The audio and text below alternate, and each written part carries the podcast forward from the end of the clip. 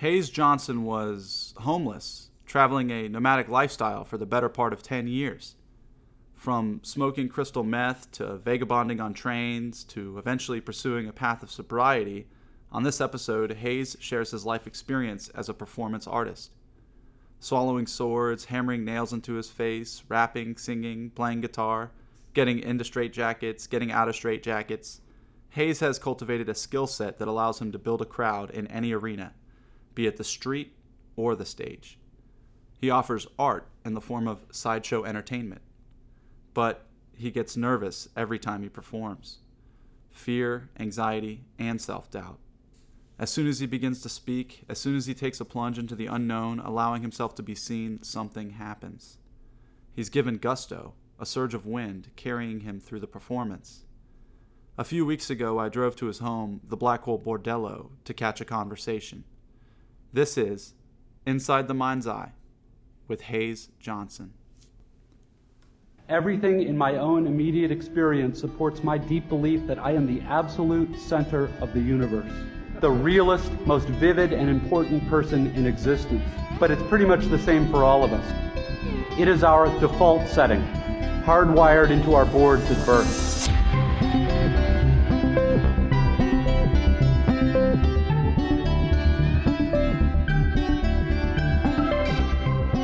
Your essential self is the foundation of the universe.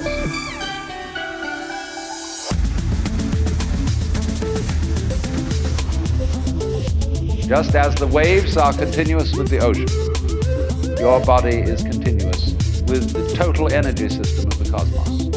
And it's all you.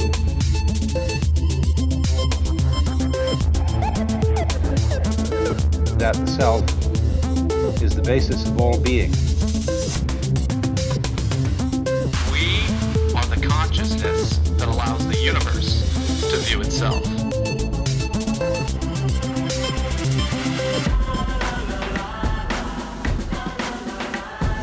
life as we experience it is a big act. And that behind this big act is the player. And uh, the player is you.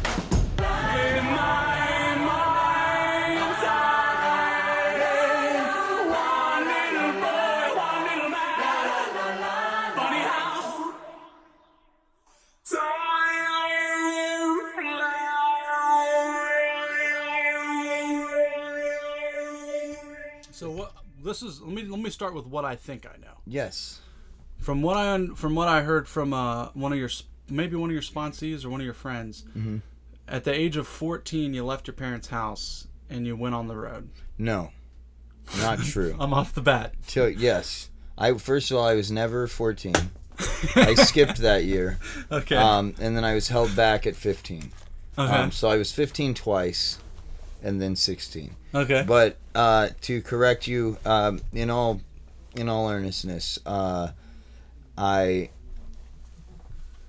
First of all, I'm not. I'm not even correcting you, Adam. You're not wrong. I'm giving you new information that is correct. okay. Okay.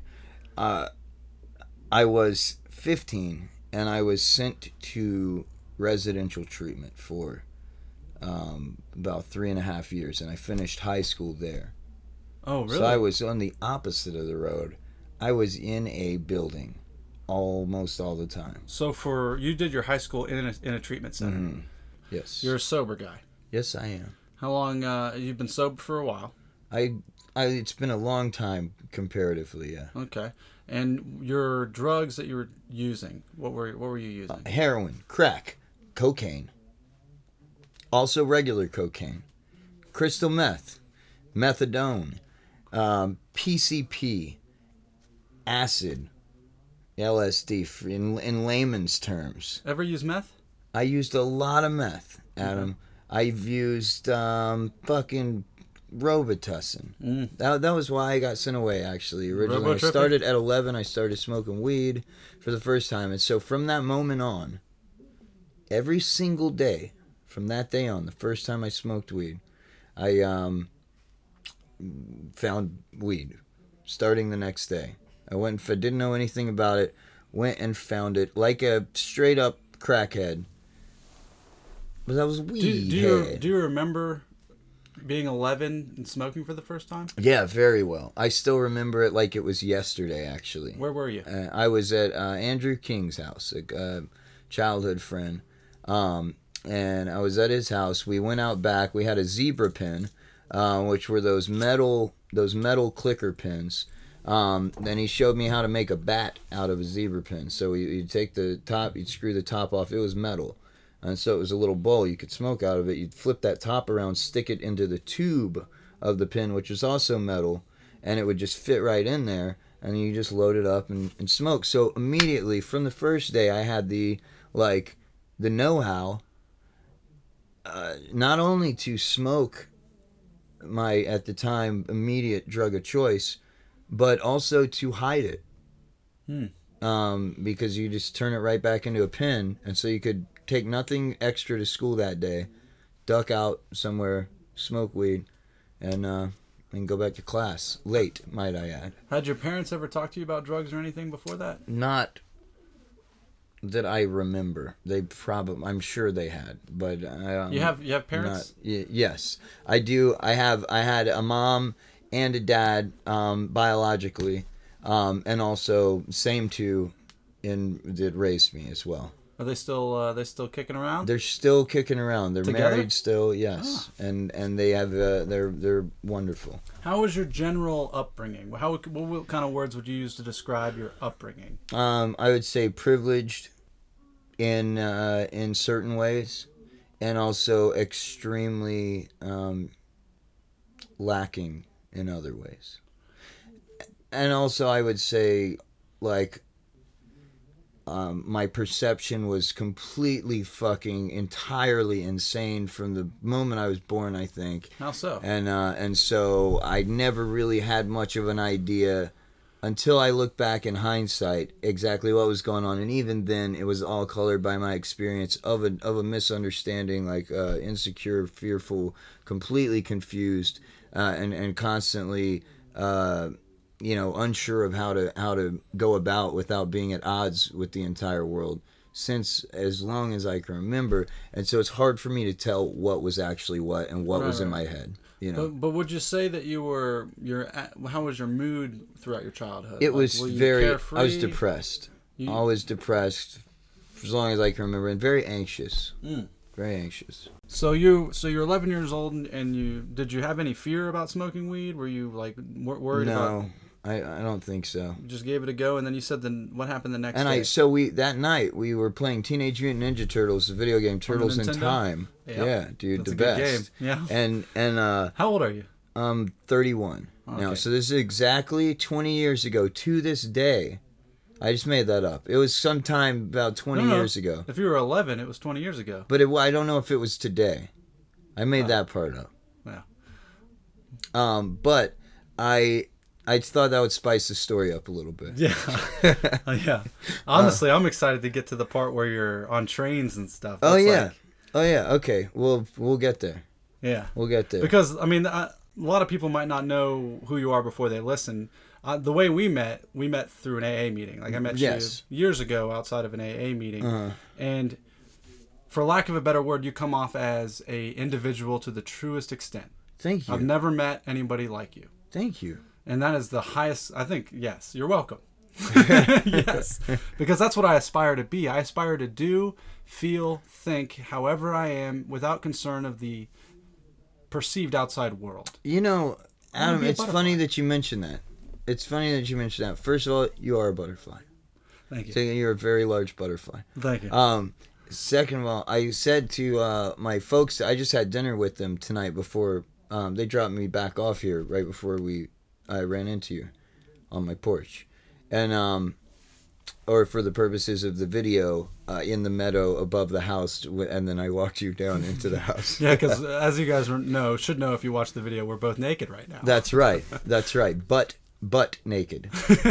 um, and uh, two butts. We each have one. And so, um, Adam, I told them like that. I have felt like uh, always since we met, like uh, um, the way that we interact with people, and and our senses of humor, um, and just our just our general like spirits are like I feel very out of like ten people, you know, that I've met probably in the program, a, a kindred spirit, and uh, and I was and I said to them like even though we we like look a bit different on the outside, like this guy just is himself entirely.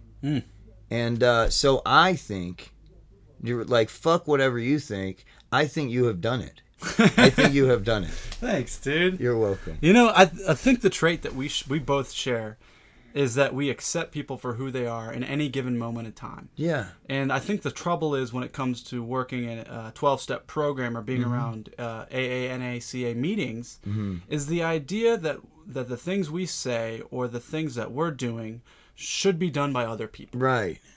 Right. Removing that notion that, that we can even, there's no, we can't change anybody. Right. We can't. Right. Sometimes, Boy, have I fucking tried. yeah, I it doesn't, learned- that's how you get stressed out. Yeah. And so, you know, for me specifically, my whole thing is going towards the things I love.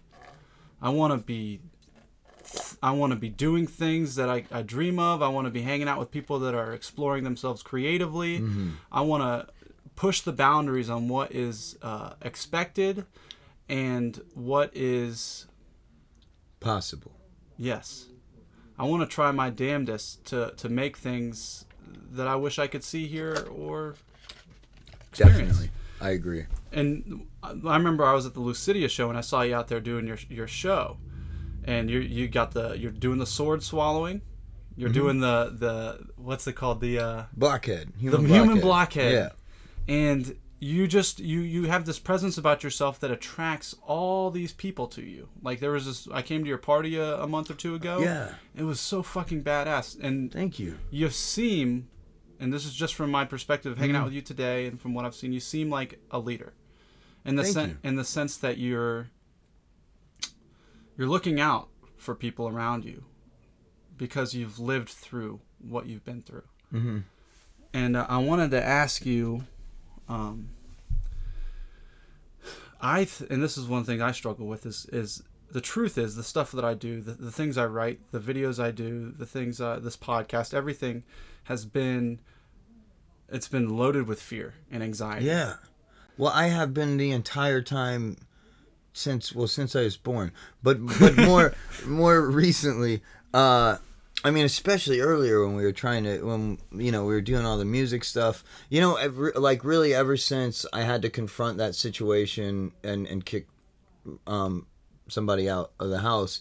Um, whose name I'm not going to mention, uh, just in you know, in case. Hopefully, he does hear this. I want him to hear this. I, I love the guy, um, and um, but I, I really didn't want to do that. But I was sort of in a bind where like, uh, and this is the thing about like being a like a quote unquote leader, you know, or or being like I have like a dual role here at the house where I'm the head of the house. All the you know the every I deal with the landlord. I'm I'm the one who's on the lease, you know, and I I kind of like to an extent pick and choose who lives here. Um, uh, me, but and and the rest of the house, like you know, as a group mind, kind of figure these things out. But having like trying to have this place as a as a um, you know sort of sort of bastion of of safety or whatever um and and nourishment for people who are who are going through various things um i i tried for a long time to do it um in a, in less of a specified way than specifically for people who want like complete abstinent recovery. Um and it was too much stuff and too many cooks in the kitchen kind of kind of thing. And so it put me in a role though of trying to be of service in my household and being the head of the house where like i'm sort of sandwiched between the sort of the desires and or like best um mm, like like the you know what's best for multiple people that that causes causes me to be put in situations and have to make decisions that I don't want to make but are like one is one is more right than the other but neither are neither are right From an outside Yeah. from an outsider looking in, it seems uh, hippie-esque in the sense that it's especially with the rules that you set up for the house Uh-huh. and the types of people that you're th- that are around Yeah. is it's kind of like we're here now Yep. who gives a shit how nice things are who gives a shit uh, how about the whole money situation like I, I feel like you feel the same way as I do about money it's just a fuel Yeah, Uh, absolutely. there's It's so a- much more to life than just and so when I when And I we, well, let, let me stop you real quick. Yeah. We like to think of it as more of a punk rock uh, ideology and aesthetic right and hippie. Yeah, Just, just how- not that I, not that I, I really don't even give a shit at all. No, no, no. About like Punk putting rock- labels on it or is the better way to subculture, so on and so forth. But I think that's more accurate for people who are just listening or whatever to get a, a mental image of. So let's let's know. define punk rock real quick because Right. you're exactly right. That's exactly what this is. The punk rock is not the kid who goes to the store and buys the cut jeans. It's not the kid who goes and gets his hair did up because he wants to look a certain way. It's the kid that shows up not making any preparations, just doing what he feels and what he what he likes, and Yeah. not giving a fuck about what anybody says. about Absolutely. it. Absolutely. And I and I would be lying if I said I ever did anything in my life without giving a fuck about what other people thought about it because that is not true. Yeah, that's where But- the fear and the anxiety comes yeah, through. absolutely. I mean, there's nothing absolutely. But but yeah, also like something that is believed in strongly, um, and and will be fought for, Mm. um, regardless of what the the status quo um, states it should be. So what we're really talking about is freedom, Yeah, which is not ideological freedom. ideological freedom, which is not being uh, regulated by a an image or an idea of who we're supposed to be, but really allow really allowing ourselves to ch- challenge ourselves to express ourselves the way we would want to. Yeah. And with that comes comes a it needs you need courage to do it because it's it's like swimming against the current. And that's what I've noticed with all the stuff that I've been doing is it's it's I'm seeing things I just I can't be there's a lot of uncertainty Yeah. when when that you know when that's being done it's it's trying to um, do something in a way that we don't have any model for already you know what i mean? Uh, like most successful people in life um, get there because they've followed the example of one or many other people who have been successful in that way before them. And you know and trying to create a new version of of successfulness or or you know uh, uh, provide a new um, current wi- within is- which, to which swim or so forth is is is very it always involves stubbing one's toe and hitting one's head against the wall so many times when there's no precedent and, set up. and You know, it's, trial and error. It's relative Yes, too. absolutely. Because what is the idea of success? What's the idea of the American dream? right. Hit it. What is your idea of success?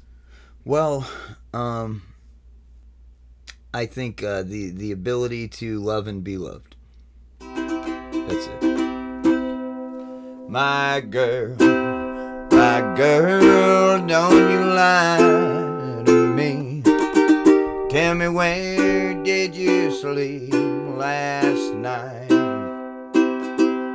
In the pines, in the pines where the sun don't ever shine. Well, I'd shiver the whole night through. When I think of you, Yes. Having said all the shit we just said before, Uh-huh. when I think of you in this moment and what I've experienced of each other's leading up to now, Uh-huh. I think artist, to the truest sense of the word, with you. with your body, with your with your language, the way you speak, the way you communicate in song and rhythm and poetry, uh, the way you do acts, the way you've created your life around you is is you exude artistry, in the sense that you. Uh, provide something that challenges and makes people think about what is real and what is fantasy. Yeah, I and makes me think about that also. Um, I there's a there's a Native American um, sort of like a, a demon, quote unquote.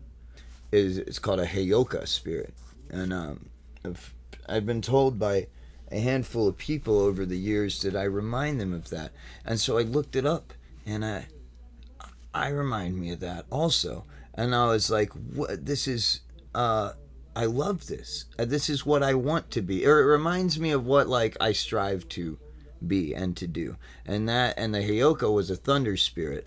Um, they call it, but it but it was basically a sacred clown. So it was it was someone who would um, they're like do everything upside down or backwards or like uh, just basically satirize the things that people um, these routines or ideas or whatever that people took into their heads as being absolutes or as being like the way things need to be done or as being um, the right thing or the righteous thing or whatever. And they would flip them on their head in a way that was comical in order to get the person to digestibly go huh wait a minute that is kind of silly Right. you know what i mean and and that's that's what i try to do And th- and that's and just to put it into context, uh, when, we, when we talk about stories, yeah there's a ton of different stories that people will take and and digest and make them their own. mm-hmm.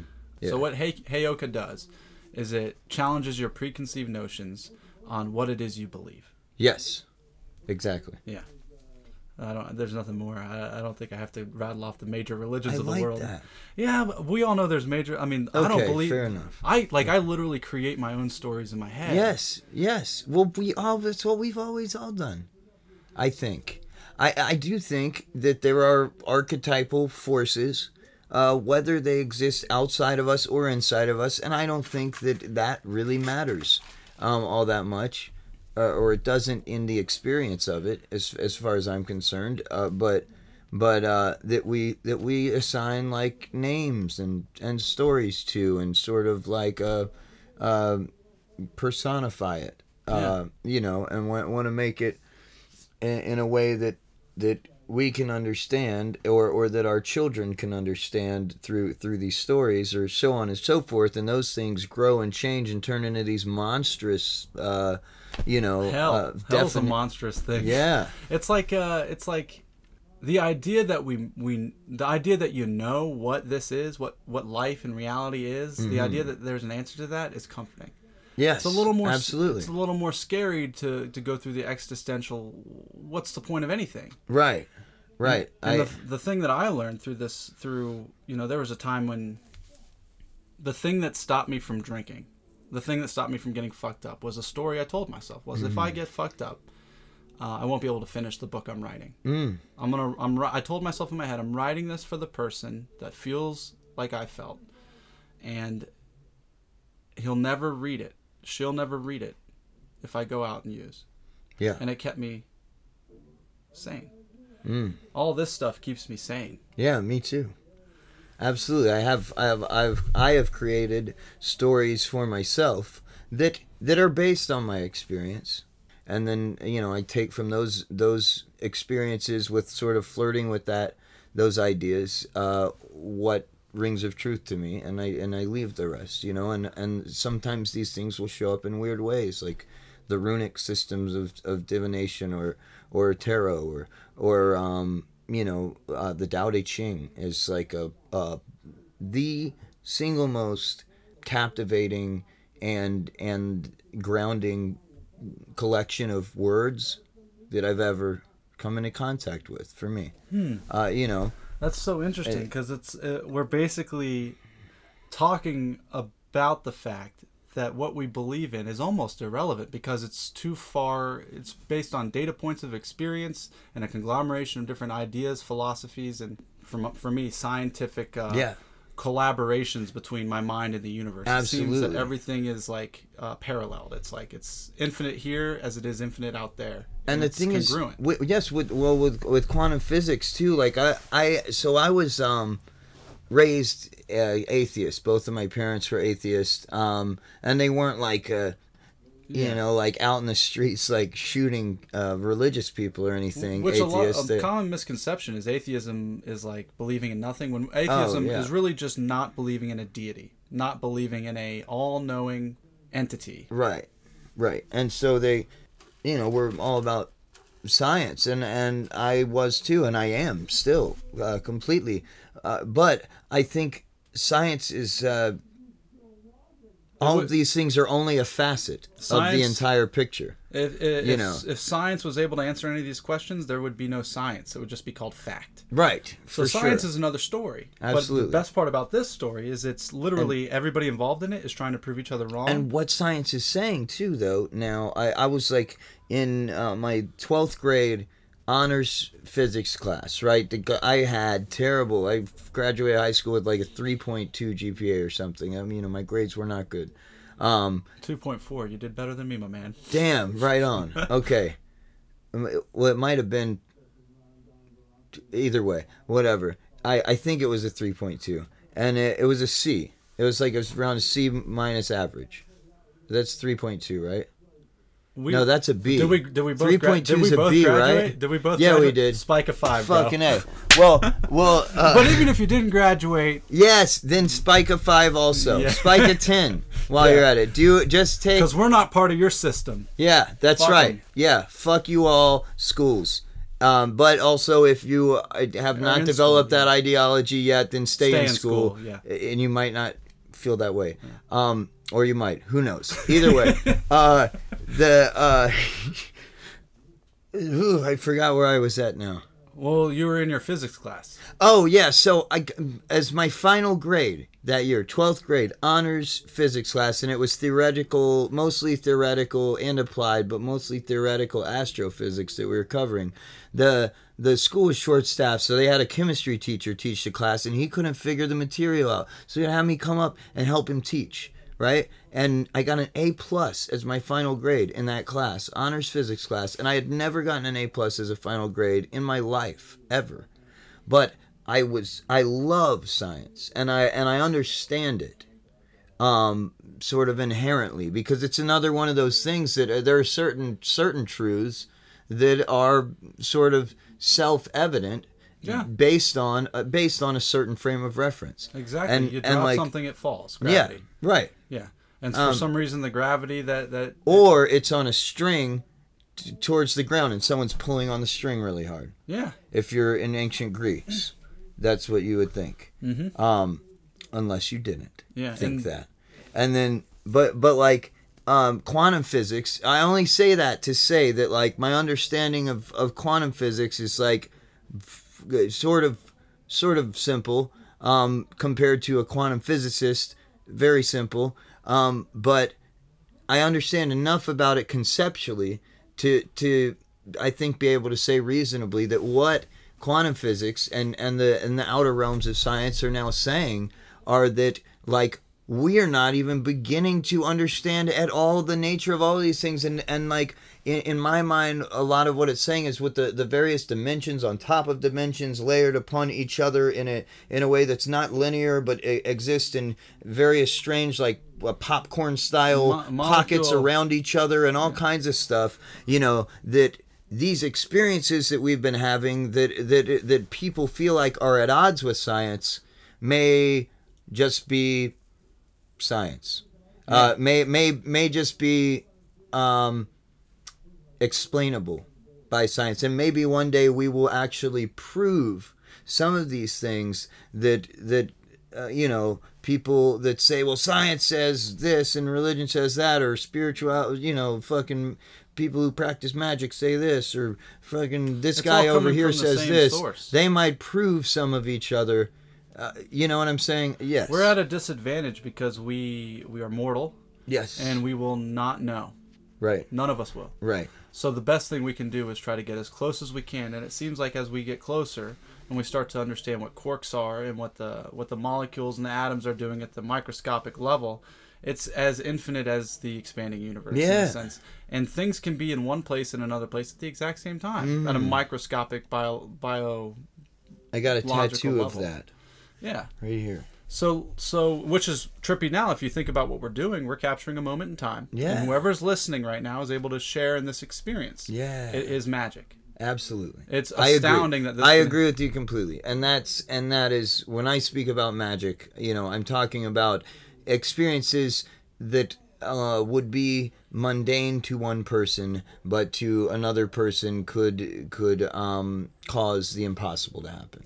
I mean, if you think about what it means to document something, um, because I mean, all I know about my life experience leading up to now Mm. is it's a fiction. It's an im it's now an imagination. All my memories, all the things I've ever Yeah. been through, it's been sure. funneled through my mind, and I've uh, I've assimilated and assumed and con- been conditioned by reality, by stimulation that I have pu- put myself around, mm-hmm. or have been stimulation that has been brought to me. And whatever story that I can tell about my past that led me up to now is no longer true Right. because it's been it's been changed in my memory and there's no way to really tell Right. Like I was saying about my childhood. Exactly. I completely agree. but the funny thing about It's- this is 10 years from now we can go back and listen to ourselves talk Yes. and this will be a solid form to represent who we were Right.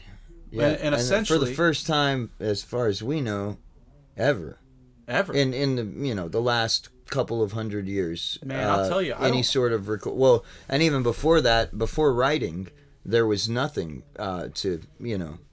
yeah to really put a, a foot in the ground that says i was here Right. because otherwise i just my eyes close at night i wake up in the morning and the the the life life is happening whether i like it or not Right. Right. and we're moving we're moving somewhere I usually don't. i'm uh, yeah like uh, yeah It takes me a minute. Yeah, I, I got I have 30 minutes to wake up and I wake up and I go, what is this? Why? Oh God, not again. All right, so let's so you're in high school, you're in the treatment center. How'd you get to the treatment center? I flew, and boy, were my arms tired. uh, I I uh, was well. I I went to a um, d- well, uh, so I I went to this um, like a summer camp where um, we were like rock climbing and canoeing and um, g- doing ropes courses and all this cool stuff in my head because that's where my parents told me I was going. That's and then when we actually got there, It was rehab. I was hiking tw- uh, 10 to 20 miles a day with a with a really heavy backpack um, through the Appalachian Trail, Oh, not shit. like about nonstop um, in the in the freezing cold at night, and the and it was pretty hot during the day. At least Why'd you get when we were there? hiking the whole time. Well, I was I was like um, doing a lot of drugs um, and having a lot of behavioral problems, both um, separate from and as a result of my drug use. And so, um, you know, and it was all interconnected. It was all coming from, in one form or another, some sort of like mental slash spiritual illness that I was uh, experiencing, and and you know was was using drugs to uh, address. Okay. So you, so you got sent to the to the rehab which was basically a wilderness camp. Yes, and so I was there for three weeks, and then I went to the um, the therapeutic boarding school called the Academy at Swift River in Massachusetts, which, um, come to find out, had their own wilderness program that you had to go through mandatory before you could get in go into the school, which my parents had not known about before I went there. So I got kind of like finally out of the woods. So excited about it. Whew. Can finally breathe a breath fresh air. I'm about to go relax Mhm. in this boarding school Right. where I in a bed. Yeah. And I get there straight to the fucking woods, buddy. Oh. Minus 40 degrees at night. Uh, Massachusetts in the winter. I, I uh, my birthday is on New Year's Day, um, and so I turned 16 on New Year's Day in the fucking frigid Massachusetts woods uh, in an army tent with like 12 other um, teenage uh, delinquents, and um, and they fucking worked us like crazy. And that place should have been shut down, and it may have been by now, but we should have sued them. I ended up leaving there um, with uh, frost nip on both feet to the point where they put me in a wheelchair for three weeks afterwards at the at the hospital we went to. I'd been telling them um, for two weeks that I was getting frostbite because they had trained us as wilderness first responders at the first wilderness program, so I knew exactly what it was, and I kept telling them, and they said, "You're attention seeking. Stop attention seeking. Stop your, you know, like you're uh, you're being dramatic." Blah blah blah. That's what you filthy delinquent kids do, and so um, you know, I proved them wrong when I went to the doctor. was in a wheelchair for three weeks, and so and we should have um, really should have sued them. You know, looking back, because I question you know how many other like innocent children, which is like what we were. You know, I think that's what we all are really when we're doing anything. Uh, you know, including serial kill. You know, well, I I don't know what happens in the mind of a serial killer because, as far as the police know, I have never been one. But um, I I think that's what we all are really is frightened children whenever we're doing things that hurt other people. Right. But uh, Which yeah, is was- why, which is why fucked up. somebody who is directing a camp and enforcing rules and regulations, uh, when there is no higher authority, it becomes a uh, like any Yeah. sort of group scenario where a person is is delegating the rest of the what's right and it. wrong. Yeah, Yeah. I mean, you see it with uh, with any lar- any tribe or group of people. Mm-hmm. It's it's uh, when it becomes one person, it's faulty because it's a human. Absolutely, We're all absolutely. faulty. Uh, especially when you're not when you're. That's why we need robots Yeah, to do it. gotta have them. So you so who, and who's to tell that we're not? That's true. That's true. So so you're in there and and uh, you got you're in the wheelchair Yeah. and uh, what happens next? Uh, so I, I rolled around San Antonio for a few days, uh, and and then we uh, went over to San Marcos Treatment Center in San Marcos, Texas, which is like a, a pretty like high level behavioral health treatment center, and I was there for a, a few weeks, and uh, finally came out of the wheelchair, um, and started like they played sports and stuff there. Um, at, at certain points in the day so i was able to get active again and stuff and i i actually started like forming some um some friendships there too which was cool um and but then they they decided pretty quickly i think that it wasn't the correct environment for me. I think they said it was uh higher level of care than i needed. So i they i went from there to a place called island view in in utah. And all the while you're sober, yeah but not by choice not by choice. I you're was- just being yeah. funneled from treatment center to treatment center to treatment center. yeah How old are you now? that I was uh, at this point still 16. okay. Yeah, freshly 16 too. This is in the beginning of my 16th year. Beginning of uh, this would be like 2000 and it'd be like 2000. Um, and then and then so I went to Island View Residential Treatment Center, uh, and it was it was all right. We were locked in the building um, all, all the time except when we were going to the cafeteria or back. Uh, we had to walk in a line, and and the San Marcos, the place before that too. Like you had to, if any other group of people, we had to walk in a line. If any other group was coming, just like in just like in prison or jail, you had to turn and face uh, the wall. Put your put your forehead against the wall, so you couldn't see the other Right. um, people because because you know kids are getting fights and so forth and so um, How long did you stay on this uh, in, in a facilities in facilities like this? it was about three and a half years total When did you finally get um, out? i was uh, when i graduated high school then they couldn't keep me anymore So I what was, happened after you I. I, I mean, I turned 18 and I could have left then Right. voluntarily, but I was about to finish high school and I and I do have to say for a number of reasons, I I very much very much resented my parents for this for a very long time. I hated them because of it. I felt like they had completely thrown me away and abandoned me and so on and so forth and you know i realize now they just had no idea what to do and they're and they're you know people who are uh, culturally socialized to that that like that's the thing you do when your child is not acting the way that you think they should be um you know and and so they that in their minds that was the loving thing to do. Well, they they um, they lack the knowledge and experience that that you have now. right which is that we, if you don't know how to handle this like it's trying to tell somebody how to how to let someone know like if your son's doing heroin he's going to try and steal your stuff.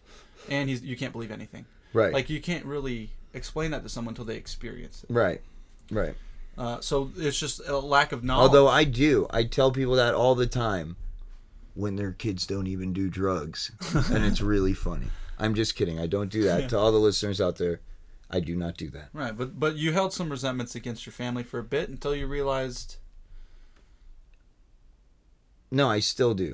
I'm, no, I'm just kidding. Uh, I, I, uh, I realized, you know, at some point years later, uh, and you know, and like all these like real gut level realizations, it was like piece by piece. You know what I mean? Yeah. Slowly, the resentment started to fade as I started to have sort of more more of a comprehensive understanding of the way that people interact and the way that family dynamics work and the way that um, the world works, and also the more like I started to really like yearn for and and uh, be grateful for the the things that I had taken so much for granted as a child, you know, uh, and and the, the the the greater the emptiness, like complete emptiness and and nothing but cold fear crept into my life.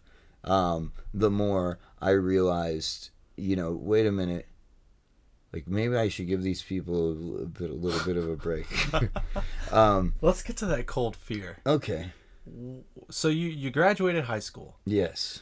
and and, And, and also another thing is, I would have, I can guarantee you 100%, I would not have ever, I wouldn't have gotten close to graduating high school if I had not been there. right.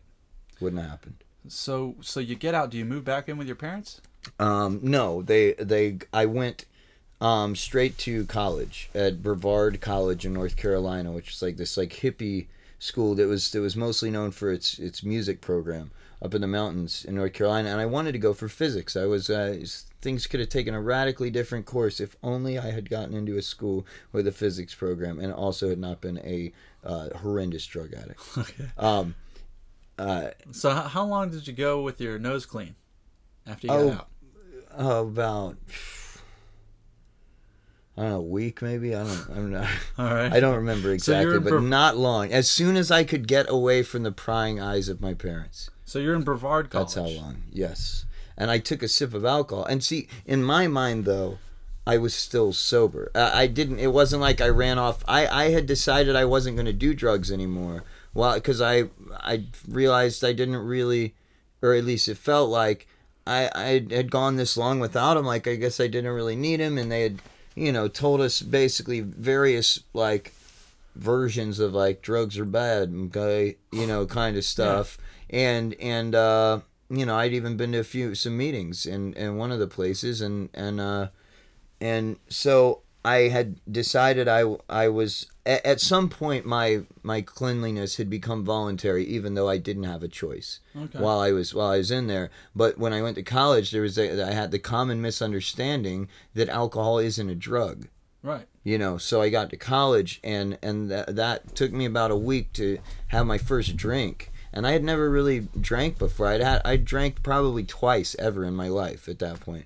um, it had all been uh, i drank a lot of robitussin and i had and i had uh, drank a lot of weed smoke into my lungs Yeah. um, but i but i um, Just cracking beers on the reg wasn't a normal thing. no, not not at all. And I and I uh, drank liquor the first time I drank at college, and I was just like, again, you know, that same experience of the first time I smoked weed. It was like uh, I, I was I was there, you know, or in the language of AA, I have arrived, you know, and and um, I felt free to be myself. What I felt like was the truest form of myself um, at the time, which which was like a person who was unafraid, but also was very selfish, you know. And then, and obviously that that didn't bring me any fulfillment. Um, but I kept chasing that guy for a very long time.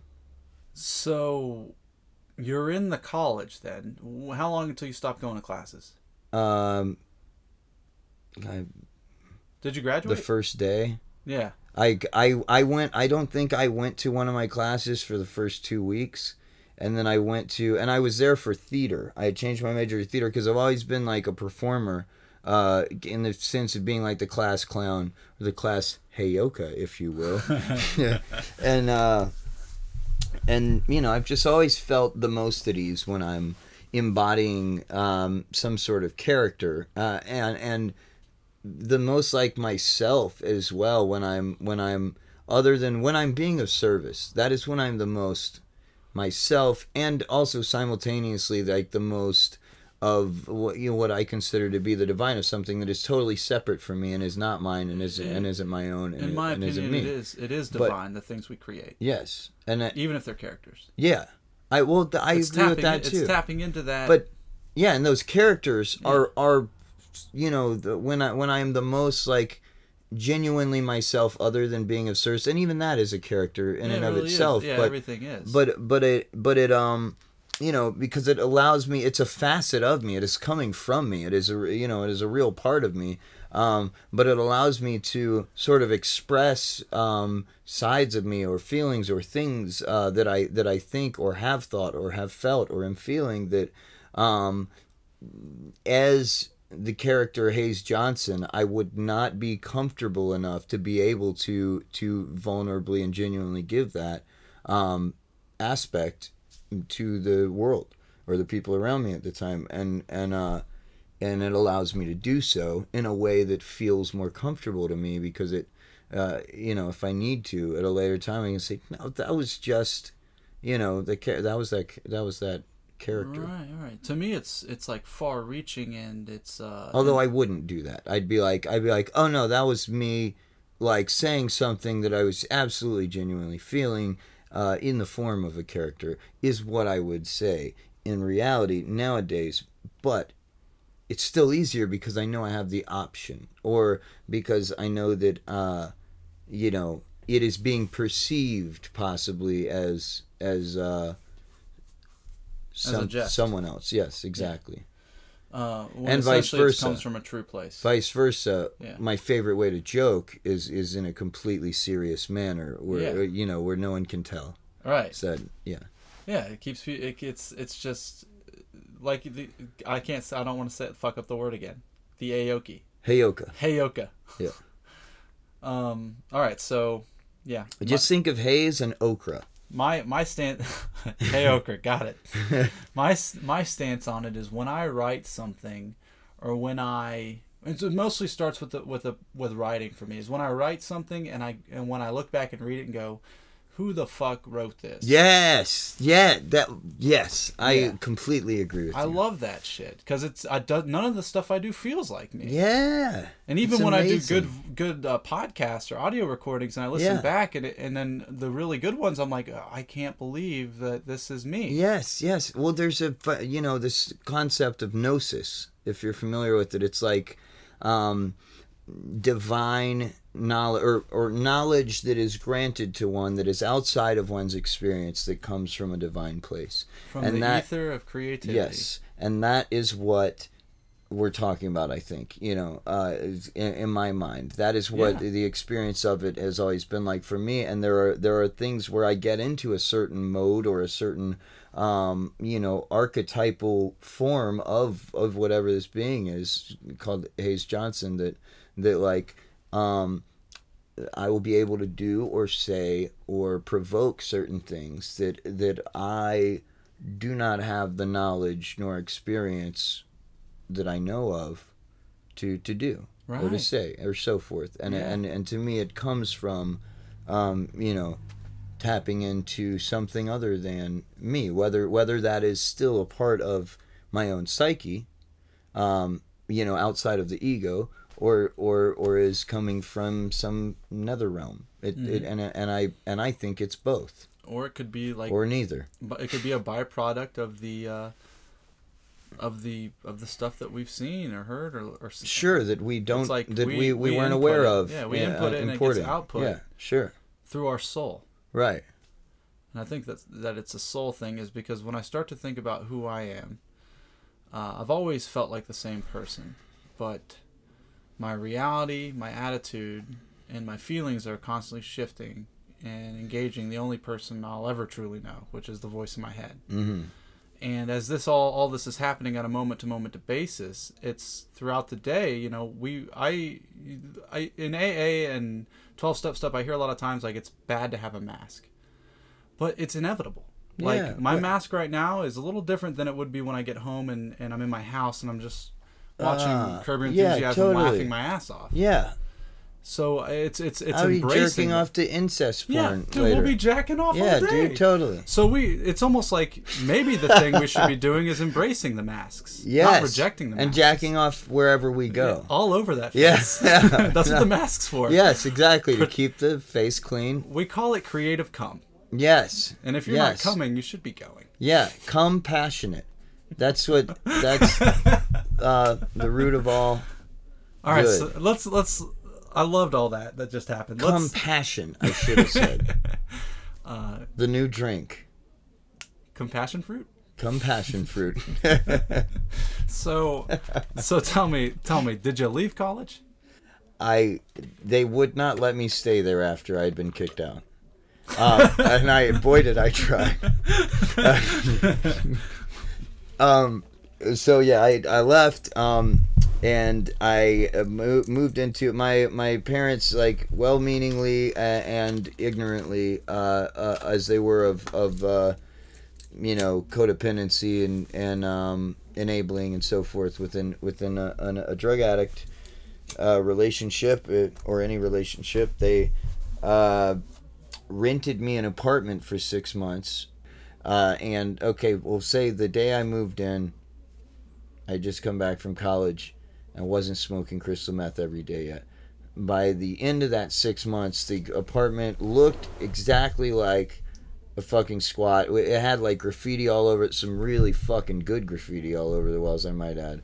Because I, I was I was already then you know into into hip hop and making hip hop music and so forth, and had um, some some friends who were who were pretty exceptional um, graph artists and but I was high on meth all the time. So that I really was jerking off all day, literally, and and and I spent no bullshit probably between four to twelve hours every day masturbating to internet porn. That's a Just completely obsessed, completely obsessed. You know, because that was the effect that particularly that drug had on me, and and has on a lot of people. And it, um, and the rest of the time I spent getting more meth, basically, or or like at some after party, like trying desperately and and failing to have sex with a real person.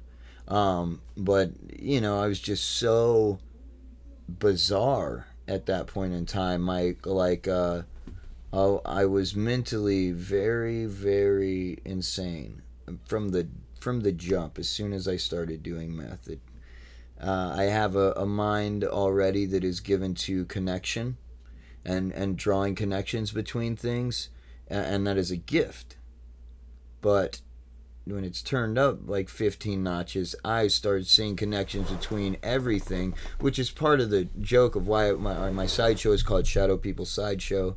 And why we have that wall, uh, that web of conspiracies on the kitchen wall, Which I you know, it's love. because that is funny to me because I would have looked at that 12 years ago and freaked the fuck out.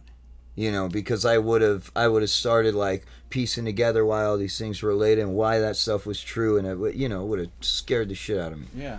Um, and that- excited me all at the same time. I think that stuff is meant to shock us. It's meant to shock us awake. It's Mm-hmm. Yeah. you know, And could, and some of that stuff almost certainly is real. yeah, I, I don't know. dude. It's it's just as Um, real or not real as our Lord and Savior Jesus Christ. Oh uh, yeah, right on. I mean, we don't know, dude. We still don't know how the fuck these pyramids got here. right. Right. We have theories, but we Yeah. don't know how the fuck they build those. Yeah. If it was even they. Yeah. We can't even decipher hieroglyphs because we're thousands and thousands of years out of context to Uh-huh. even begin to understand what these ancient Egyptians were saying. Right on. So yeah, dude, they're, eh, dude, I'm not saying it was aliens. Yeah. but it was aliens. Yeah, yeah. No, like it could be, it could anything, anything's possible. Yeah, I've seen an alien actually, or uh, I've seen a being that looked exactly like the common uh, perception of what an alien The looks Greys? like. The, it was it was orange. It was a luminescent orange, but it was that yeah, it was that shape head. It was an egg shaped head, upside down egg shaped head with with egg shaped eyes. They were black though. They were like pitch pitch black. I was on a Boy Scout camping trip um, with when my dad was there actually with me, but I had walked off um, by my by myself into the woods to pee. So I like unzip my fly for the sound effects of the podcast. Um, and They, they know we're not naked now. uh, well, I have my pants here next to me. Cut that they know we're not naked now part out. it's cut. Okay, I've got my pants here next to me. Oh well, it's not working. Anyways, uh, so You're in the woods. there we go. Yeah, I unzip my fly. I I whip my I whip my pecker out. It's Right. been out. Yeah. Well, well, no, my woodpecker. I let him go free into the wild. Um, I pulled my dick out, and then I I uh, started to pee, and I looked up, and this head, um, the like a th- about a probably a third, what what looked to be a third of this this head is upside down, egg shaped head. Uh, a luminescent glowing orange but sort of like one of those like glow in the dark bouncy balls where it wasn't putting off any light it didn't light up the tree that it was peeking out from behind at all it was it was just vibrant to my eyes um and it and it and its eyes were like this pitch pitch black like in the same way that a black hole it was like absorbing all the light around it. It was a pitch black of which i've never seen before the you know the likes of which i have never seen before or since. And i didn't feel the least bit threatened at all. Um i just and it, and i had my dick in my hand my little boy dick in my hand and then i had Schmeckle. and then I had my dick in my other hand. I'm just kidding. Uh, they were the same dick. Uh, and Well, I have one when you can have two. yeah, that's right. Um, What's a Boy Scout trip without holding a boy's dick, dude? that's right. That's right. No. That's a Shame on you guys. yeah. How Shame on you guys. yeah. How how dare y'all find that funny? Um, and touch Boy Scouts. How dare you all everyone who listens to this podcast touches Boy Scouts. Some the fact that we have long known. Um, You didn't feel threatened by the I didn't feel threatened at all. Um, and I just stared at it in astonishment for a second. Still peeing this whole time, mind you. You know, even my even my like sort of uh, whirlwind like game changing, ground shifting, life defining experiences have have been humorous in some way. Mm. You know. Um, Mine have been I- complete and total uh, depths of darkness. Yes, well, mine have too. But looking in hindsight, they've been humorous. At the at the time, I didn't think it was funny. It didn't even occur to me that I was still peeing. But um, okay, that maybe Well, maybe if I'm being honest, uh, you know, some of the depths of darkness have turned into a. Uh, I don't know. I don't know how to explain my my story. Uh, there, there's like I like to say this is my Facebook quote: "The sometimes forceful hand of fate." yes, And then it says, "Slap me some skin." yes. uh, you know, I like to use the term demons. Uh, it, I I love the idea of it in the in its esoteric connotation as being loving teachers, as being you know sort of a, a personification of of a of a form of experience that causes pain, sometimes unbearable pain. That that and that that when we are not looking for the lesson that that that that, that experience is trying to provide us causes us immense suffering as well. Um, and That's that's good. and these but i believe these demons enter into our lives in order to teach us invaluable lessons um, that clearly we need to learn or else we wouldn't be having that experience in the first place that's causing us pain or that we don't know how to navigate whatever experience we are having um, and and it is teaching us how to do that through the experience of itself. So sort of spiritual initiation and and a you know that's what I think my my life has been a sort of like steady flow of these spiritual initiations uh, on on you know on a sort of like one sweeping grand scale at first until the day that I realized that's what was going on, and then I've been having a series of smaller ones. Um, since then, uh, just as important in the moment. uh, Now, you know, I mean, if you think about all this, I mean, I remember watching war movies as a kid. I mean, Yeah. like all the honor, the pain, the courage, the the strife that these men went through. Yeah. They were fighting for something, and they and they they they saw death. They lived death, and they and they, they had something hellish that Yeah. they experienced. And I remember watching those as a kid. and being like, "What the fuck do I have? What, Right. What make? What do I have to be proud of? Right, what do I have to for be sure. here for? Like these guys are dying, like shot in Yeah. Saving Private Ryan style." And I remember trying, and as I look back at my experience, I realized that I, I, I basically created my created turmoil around Certainly. myself to to give myself. I mean, not to give myself because I didn't know it at the time, but turmoil was created around me because being a white kid in the suburbs with with parents that you know good upbringing I, you know air conditioning everywhere i went food on the table whenever i wanted i Mm-hmm. didn't know what it was to not have or to feel trauma or pain. Yeah, certainly. or, or immense sadness it was those were emotions that i never experienced until i brought them upon myself Mm-hmm. and as i sit here now and, ta- and look back on, on them and i think about what i what i'm doing with my life now it's a response to the uh, to the demons Yeah. that i've encountered in Certainly, my life I completely. They, yeah, you're. We're we're on the same page. Yeah. That, it's almost in my opinion it's almost like and this is one of my beliefs is heaven can be created now yeah, um, absolutely. but i w- if I, w- I, w- I had to learn But that. but I think heaven, to me, quote unquote, you know, heaven is is created by by embracing hell lovingly. yeah That's what I'm saying. These these like these demons. yeah the- Um, In the when moment when I when like I realize forever. they are there out of love, then the entirety of my experience becomes about love, and I allow these these these experiences to teach me the lesson that, that they would have me learn, uh, which which propels me further into like learning how to love and be loved.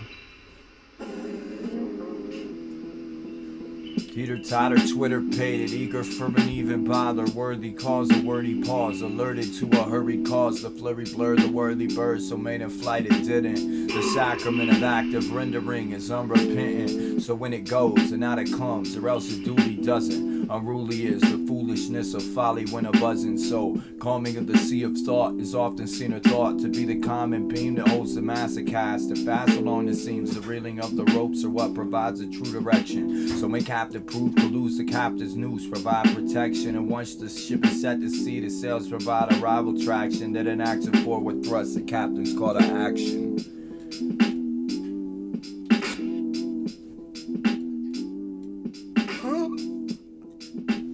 When i came in the house Yeah, i saw all these posters of trains yeah. What, what what's your what's your story with that were you did you ride trains did I you did ride trains, and I and I like trains. okay I don't ride them anymore because What- it's too unstable for me. like like amtrak or because I, I met some I people at your have house I have ridden ago. Amtrak, uh, and I and I love riding Amtrak. Actually, I'd say that's my favorite way to travel, um, other than private charter jet. That is. But I but I gotta ask you because there's this.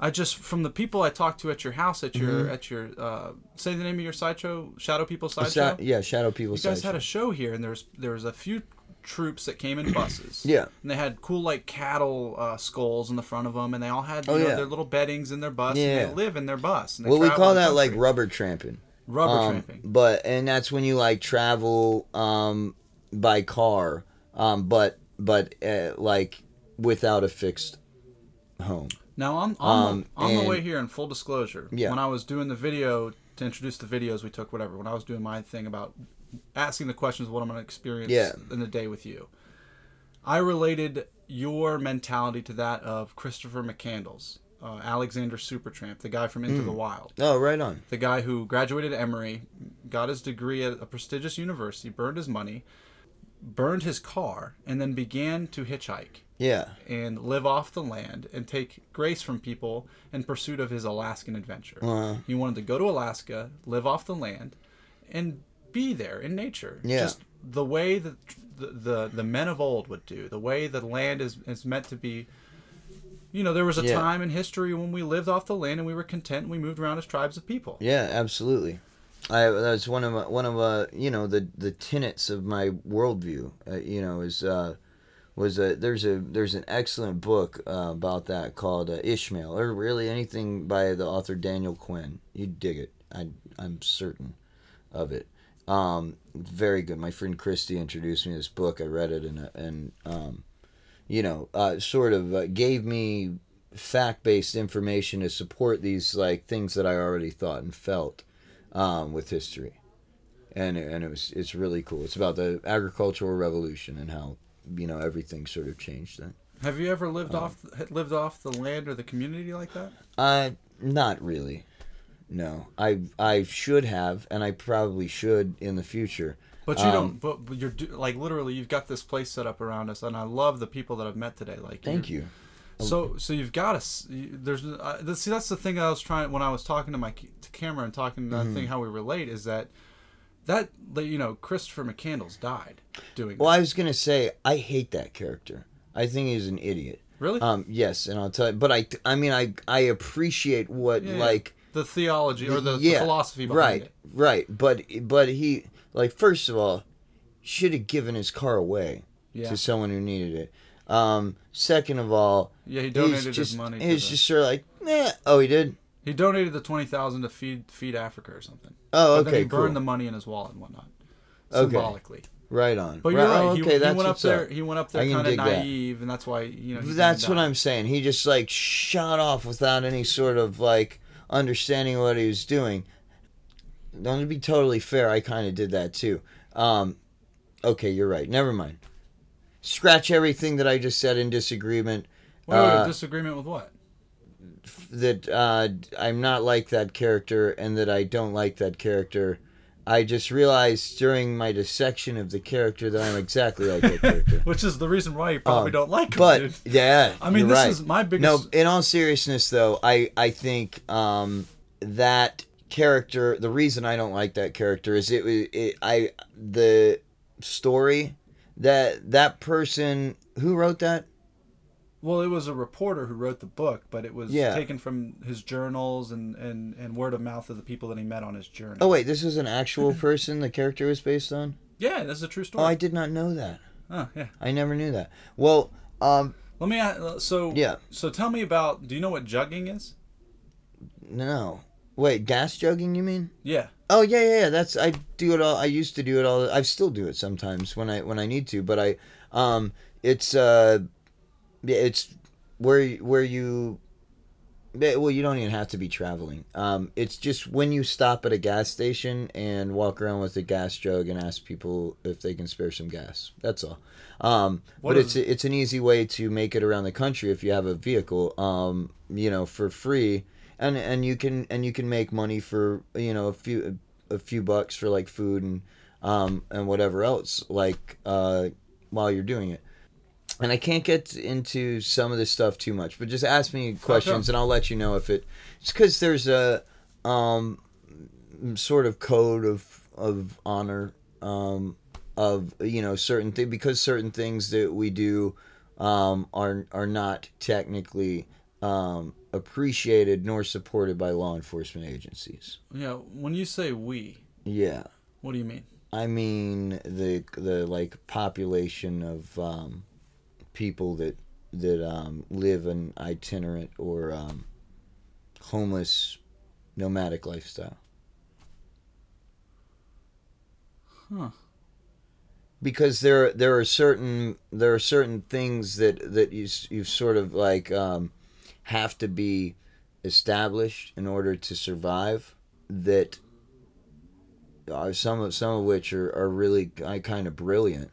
That that like we've gotta and now with the advancement of technology and so forth some of these things like we've got to stay ahead of we of law enforcement um, in certain ways. Not uh, you know and i'm not talking about you know things that are hurting people but like you know as as far as like siphoning um, power electrical power or um, essentially ways to better steal things that we believe uh, should be free to everyone. Right. Um, you know, and I don't steal anymore in any form because it's just dishonest. And I'd rather, I, I feel very strongly nowadays that that like in order to beget something um, that I that I really believe in, I should not have to be dishonest in order to do it. Right, um, right. Uh, and and there are certain situations in which other people's lives and so forth are involved in which that does not you know I, I will certainly withhold certain information from certain people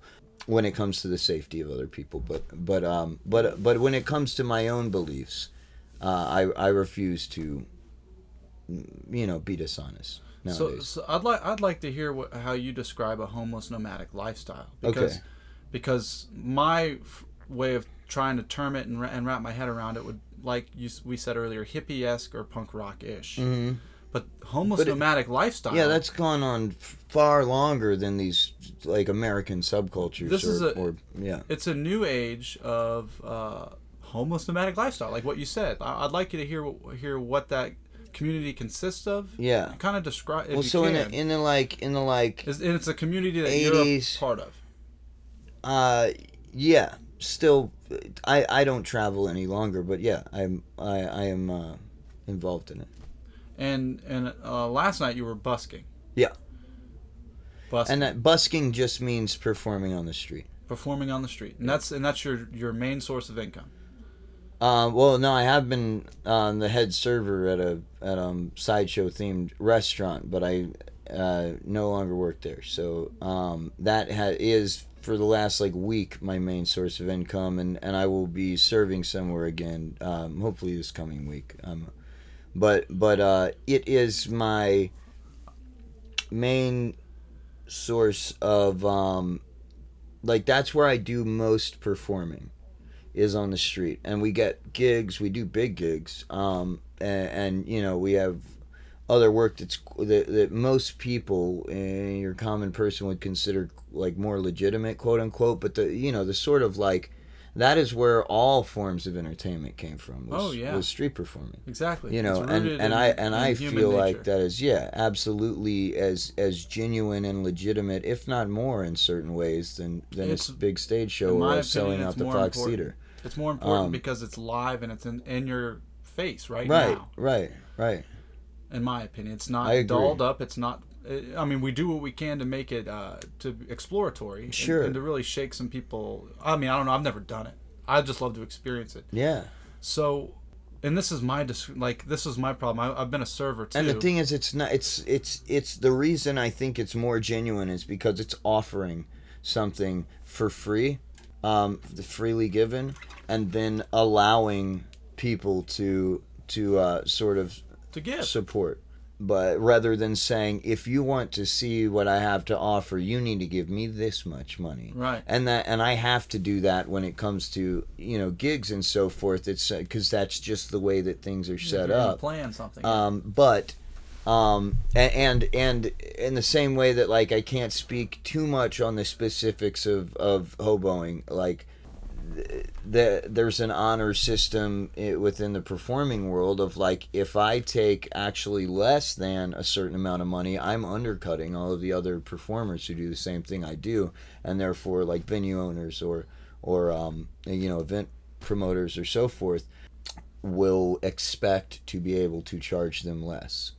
You know what I mean? yeah. So, so there, so there's a there's, There's, a, a, there's an ethical you know standard uh, being a professional performer as well, but um, again there there are ways to i through not going through like official channels there are ways to do that differently again like we were talking about earlier they're just more uncertain Huh. you know and they're and, and they're sort of so we were trying to build um, from the beginning here a, a sort of like a, a, a sideshow scene here in the city um, that was based on well I guess I was trying to do that with the with the support of of my partners my business partners and they like because that wasn't really their main concern or their mission but they supported me in it because they believed in the idea of it you know what I mean? When you Uh, say of here, you mean the, the black hole bordella. yeah well in it yeah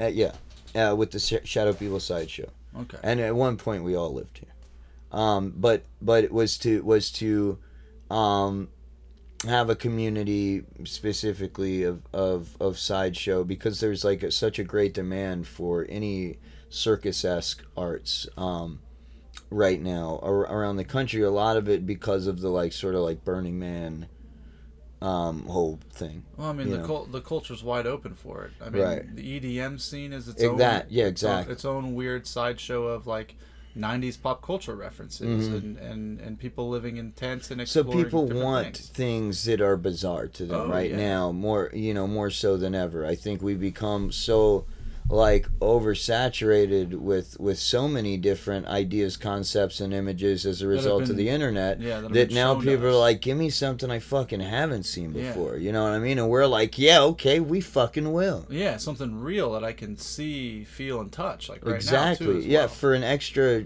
fee, um, you can see, feel, and touch any one of us. yeah. so when you say uh, so so gnomeless gnomeless homadic culture. Uh huh. Uh, so the cu- culture is kind of the Homeless nomadic. I know I wanted to flip it Oh around. damn it! Okay, okay, okay. I didn't mean to do it, but I Nameless. Gnomeless homo- homadic. There's a there's actually a term that reminds me called like hobosexual, yeah. which actually don't put that in there. Don't. well, if you think about a hobosexual, they better be. yeah, that's right. That's right. So uh, But not always true. There's like a lot of you know young uh people. There's a lot of people with some some like daddy or mommy issues, you know, that are just like, hey, damn, that person's fucked up. uh, they're hot, and Yeah. I was one of those people. You know, always have been. I still am uh, to some extent. It's something I have to be vigilant about. Uh, you know, meaning meaning uh, making sure that I'm not like, uh, you know, putting my energy into your relationship based on sickness rather than wellness. is the lifestyle that you live difficult to maintain? Yeah, fuck yeah, very. How so? because um well first of all i'm i'm I, i'm kind of sandwiched between a number of different dynamics and a number of different pressures all telling me i need to do one thing or another that's like completely different than the other thing is telling me. And i'm sort of constantly having to buffer all of these things and and sort of play mediator um, or like be the voice of common ground um, between all of these various groups and things and so on and so forth. And, and that is including inside my own mind um, as far as like various ideologies uh, and and uh, and thought systems and and so forth.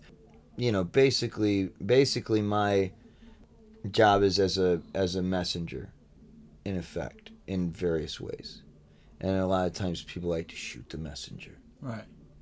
So you had a task that you had to do today, which was somebody was at the house and they had. Uh, it says on the wall, Mm. and you said it clearly: no drugs, basically, Yeah. like no hard drugs. Right. And you also are. You seem to be operating on an individualistic, humanistic way, yeah which is every person's different. right Sometimes and the thing the is for this person. that's not why i kicked him out either that's not why i kicked him out is because he got high i wouldn't have kicked him out Right. honestly if it had been up to me at all i wouldn't have kicked him out.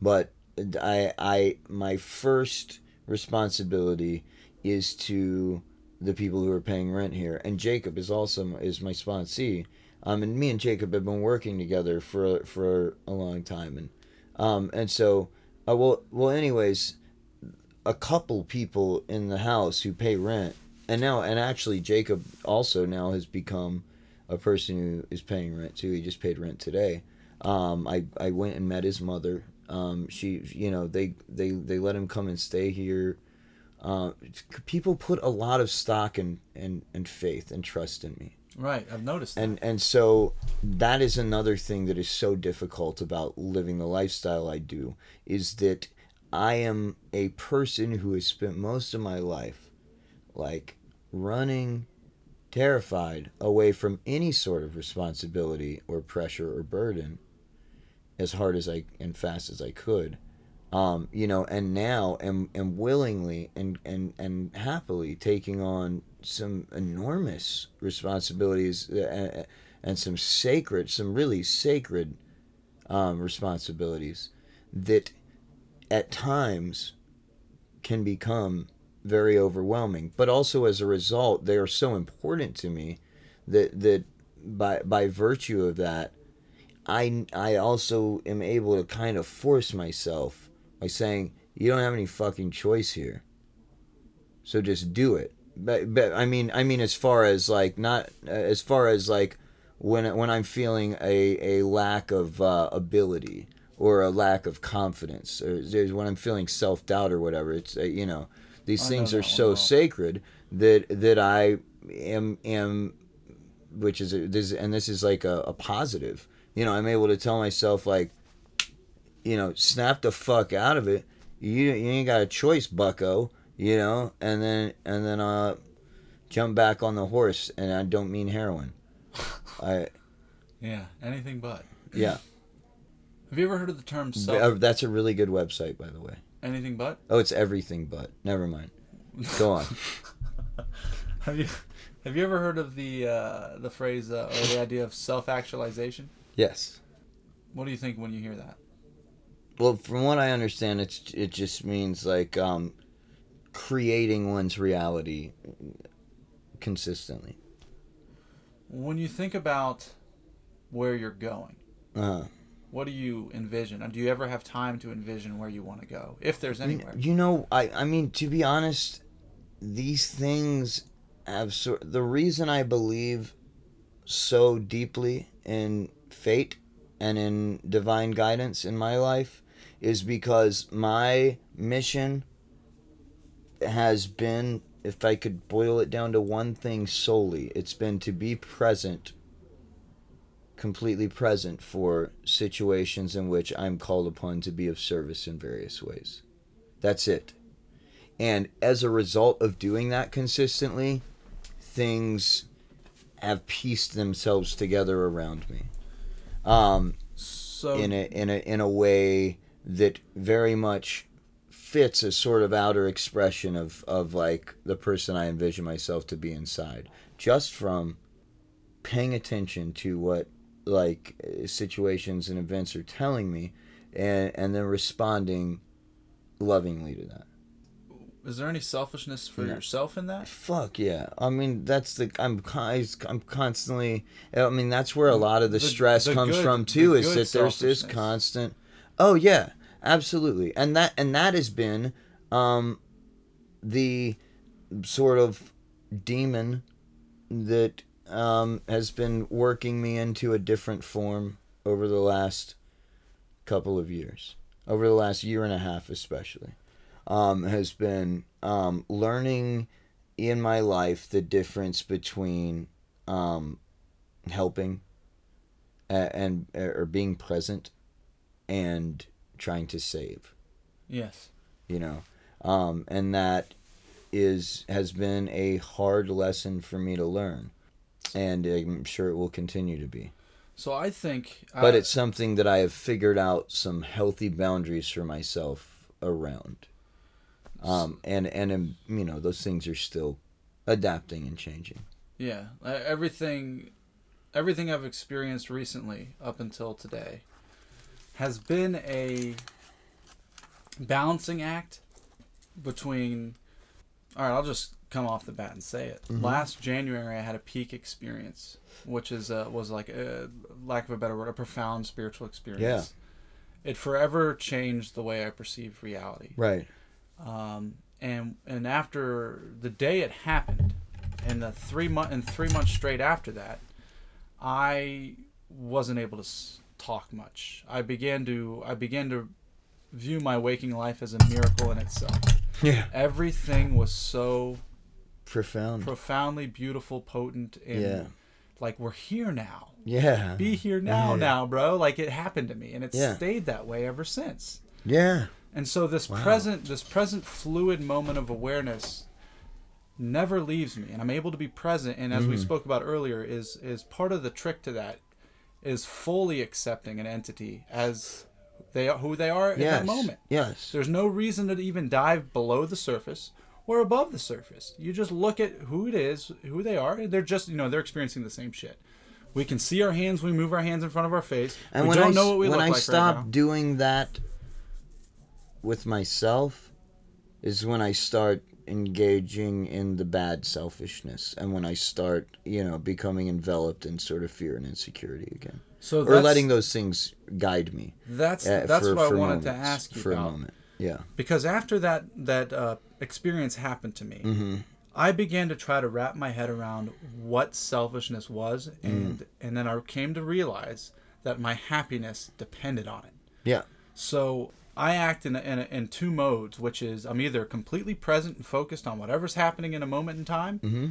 or i'm by myself doing things or thinking about things to move me in the direction Right that on. i'd like my life to go Yeah. and just like you know the the wave that hits the ocean you know the beginning of that wave started back here and then it ends up there it gets bigger Mm-hmm. as it gets to the front it takes time for things to to create themselves manifest and it's like the choices we make today set up our future for two weeks from now Right on. and i'm wondering for you after I'm, i've gotten a, a good grasp of how everything you've got set up around yourself Yeah. do you ever have moments throughout the day when you start to creatively visualize or project Yes. stuff I do. Absolutely. Well, there there are, you know what I said earlier wasn't the full picture actually.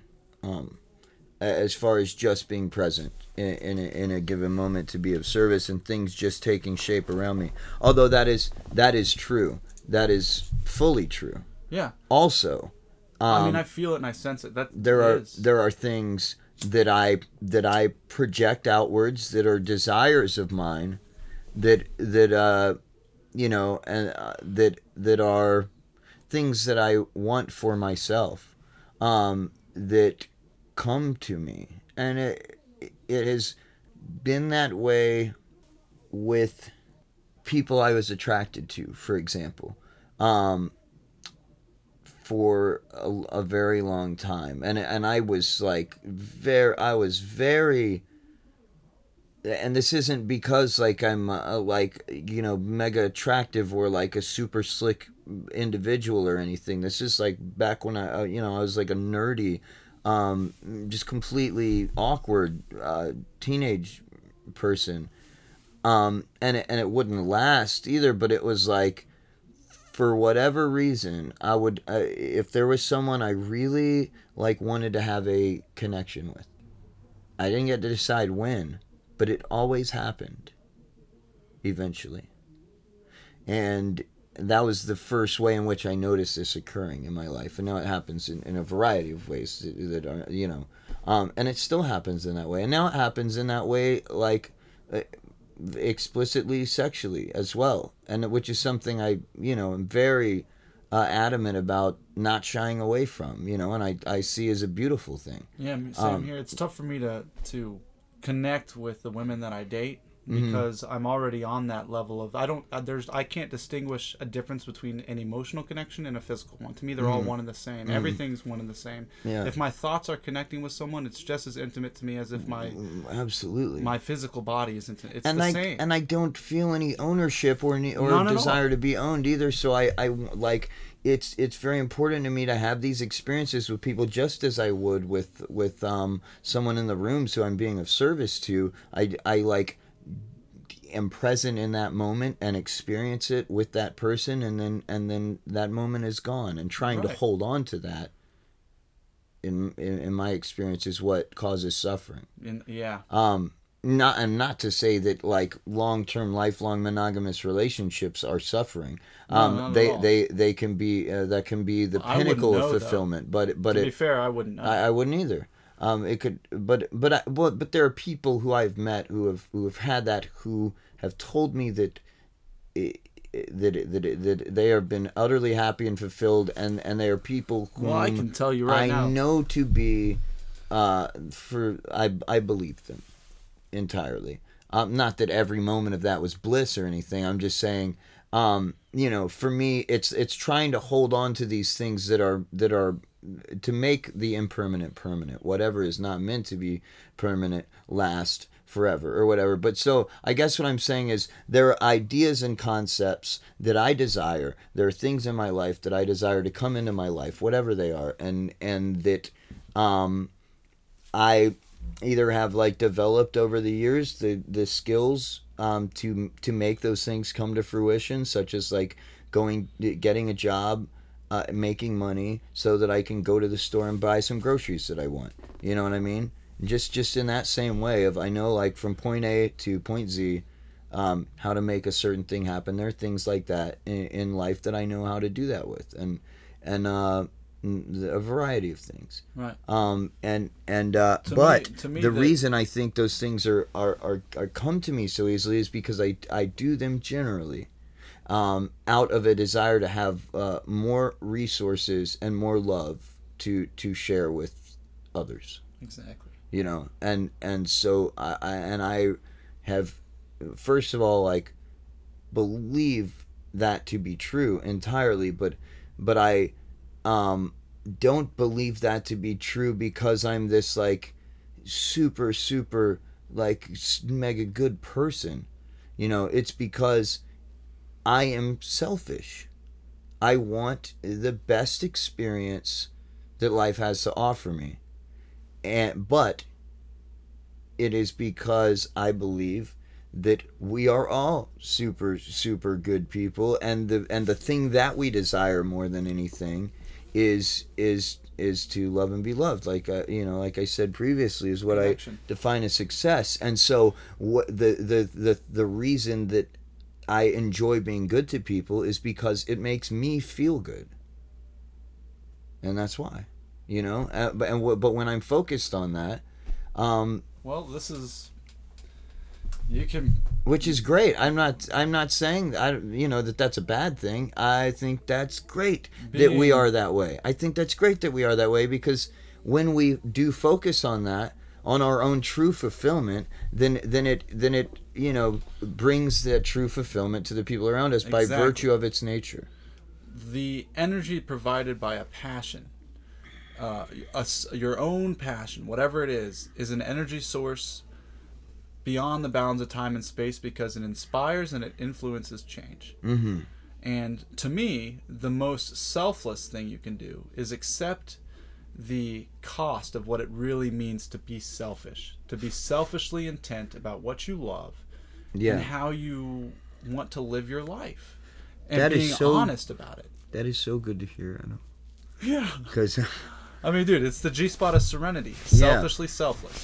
That I I've been I mean lately a lot of the the people in my life have you know as a result of doing what I do and the various dynamics that are involved uh, you know uh I've had a number this is like going back to your earlier question really of like what's the most, most stressful thing about living life this way or the you know the hardest thing is that it it um I will have people ask me to take on a certain role in their lives, and I will, to the T, faithfully do my best to fulfill that. To the T, you know, over and over again, and they will come to uh, resent me for it. You know, uh, uh, and, and and I know that before I ever start doing it too. That, that that is always not only a possibility, but is likely the case. And, and as a sacrifice that it, you know that I'm willing to make because I love those people, but it but it fucking hurts, also when it happens. I uh, one thing I learned from my dad that really helps me as I move forward today is he is so like he doesn't do stuff if he doesn't want to. Mhm. He'll watch Netflix all day because he loves to watch Netflix. Yeah. he's he's earned his he's earned his manhood. In Right a on. sense. The you Yeah, know. absolutely. And one of the things that I, I had to grapple with and come to terms with Uh-huh. was when I realized I don't want to sponsor people anymore. Uh huh. and um, at first it was I'm just not going to raise my hand, but I'll still if someone asks me to sponsor them, I'll still do it. Mm-hmm. And so I tried doing it that way, and I realized I can't. And that's when I really learned the fact that I can't even change. I can't like the energy I was investing towards this person was not being reciprocated, and I could have been I could have spent that time trying to help this person. I could have spent that time trying to help myself Mm-hmm. and so that's so now i'm on this phase of not like everything i do is to help myself and it's congruent because I want the best for the people that i'm around Right. Absolutely. but but at the same time it, it forced me into a isolative state where it was like there's no longer people calling me anymore Mm-hmm. there's no longer i just i just i, I find myself unable to unless I'm intrigued by somebody or unless there's something I want to learn, it's, Yeah. it's like I don't really hang anymore if you get what I'm saying. I do. I understand. and so so for me it's like uh, the way I socialize is unusual as well.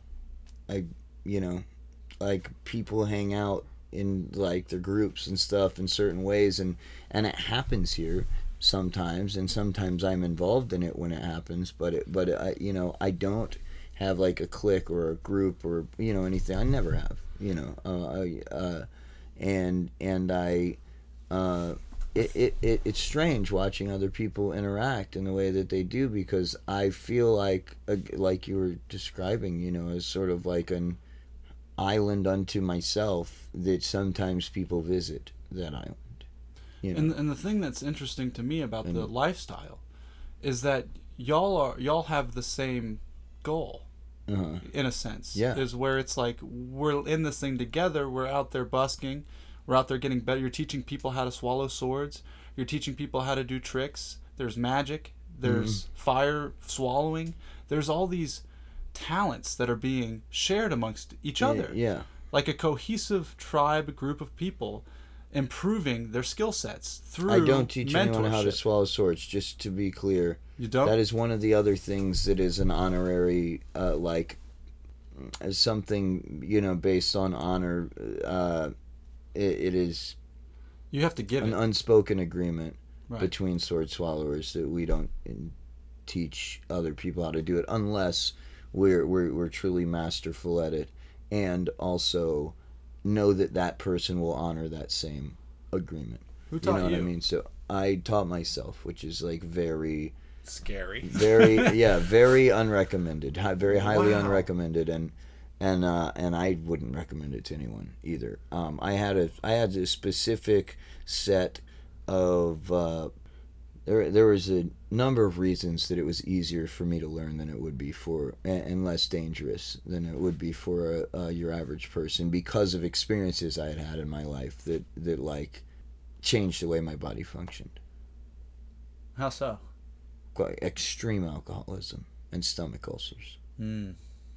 and then not being able to stop drinking because I thought I'd die if I didn't drink, and I, um, and, and but also becoming violently nauseous whenever I take a single sip of alcohol or, or anything right then, and um, but I just had to keep drinking, so I had to hold it down and hold it down for like fist clench for forty five minutes at first. Um, multiple times a day until I drank the whole bottle. I just the whole day was spent doing that and panhandling while I'm like, Ugh.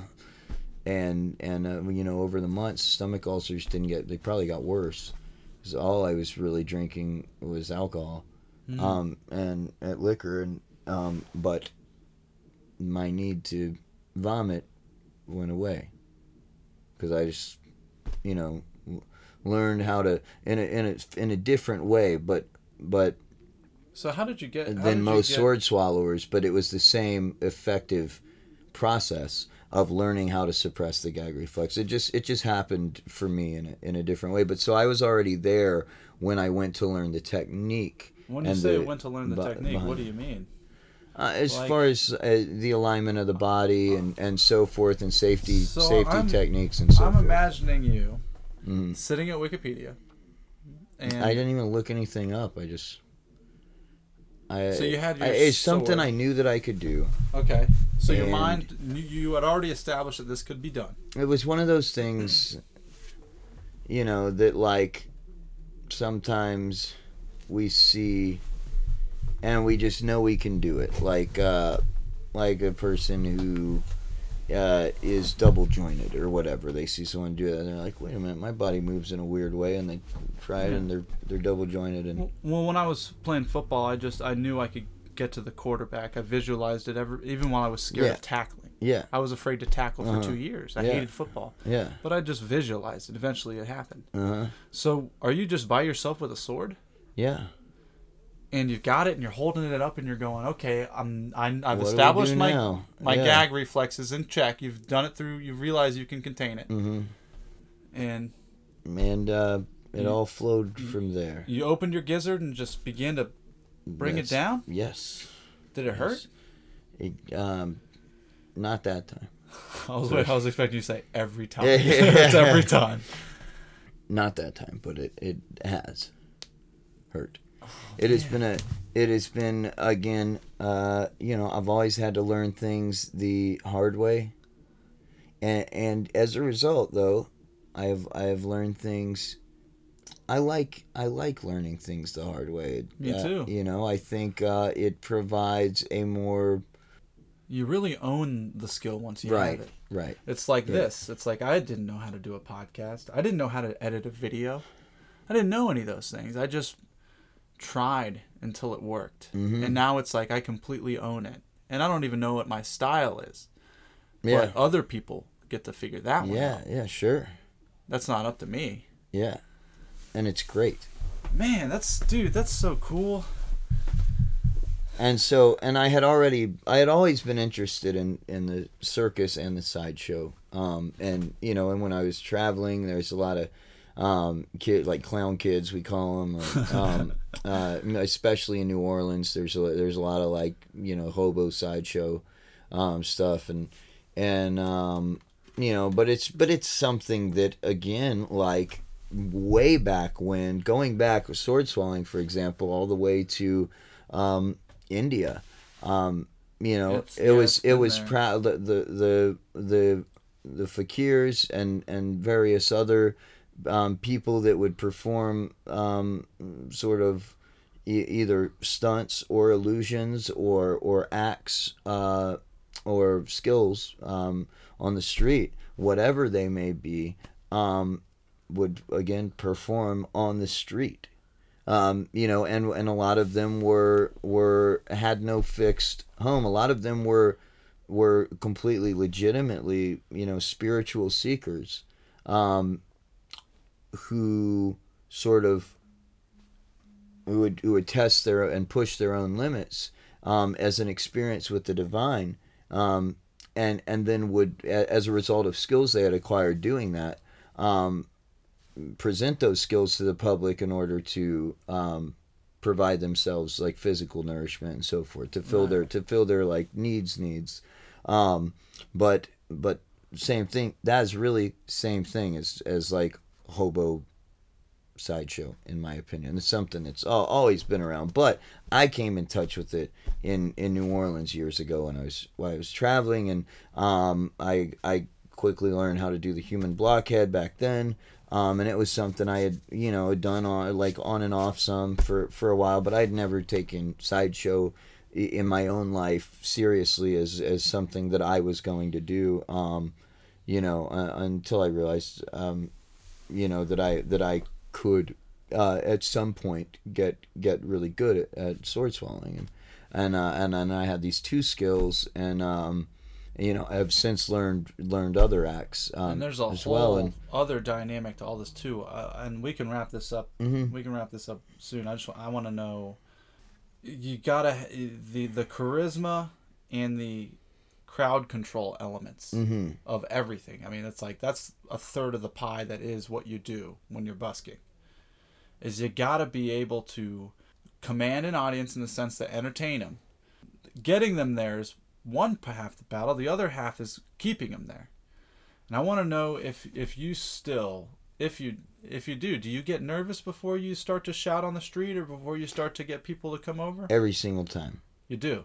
every time uh, almost every time It- yeah uh, and and but again it's a again it's like it's not like we were talking about masks earlier it's not a mask that that generally that i can put on before the performance That is vulnerability it's to the core. it's a sense. mask yeah it's throwing yourself out there it's sort of jumping off a cliff blind but knowing from every time you've done it before that the, a gust of wind will catch you Mm. you know and so um it's a mask that like the actual beginning but the throw like by throwing oneself into the performance uh, that is the, the metaphorically you know sliding down the mask over one's face for for me that's the way it works is that um after a couple minutes i just snap into this zone where uh and and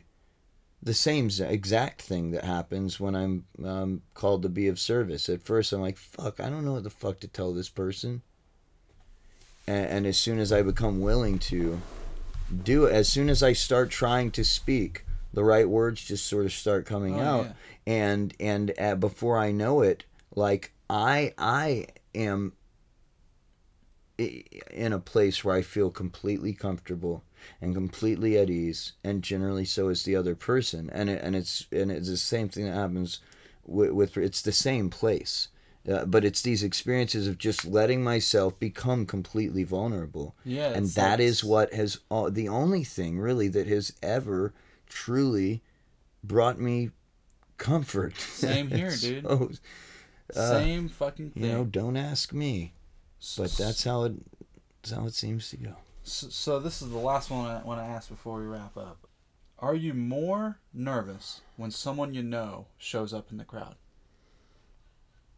Um, Are you more nervous when, like, let me just give. if that when happens at the very beginning, I saw you outside Lucidia, yeah, and your act when I was there at the very beginning of it felt a lot different than the act that I walked in on a month and a half ago at the Bordello. yeah, yeah. Well, that was I had already there was no one out that night, and I really needed money, so I went out there that night. And I rarely do this, but I went out there that night with the, the and this is something I learned the folly of long, long, long ago when I was my first year homeless.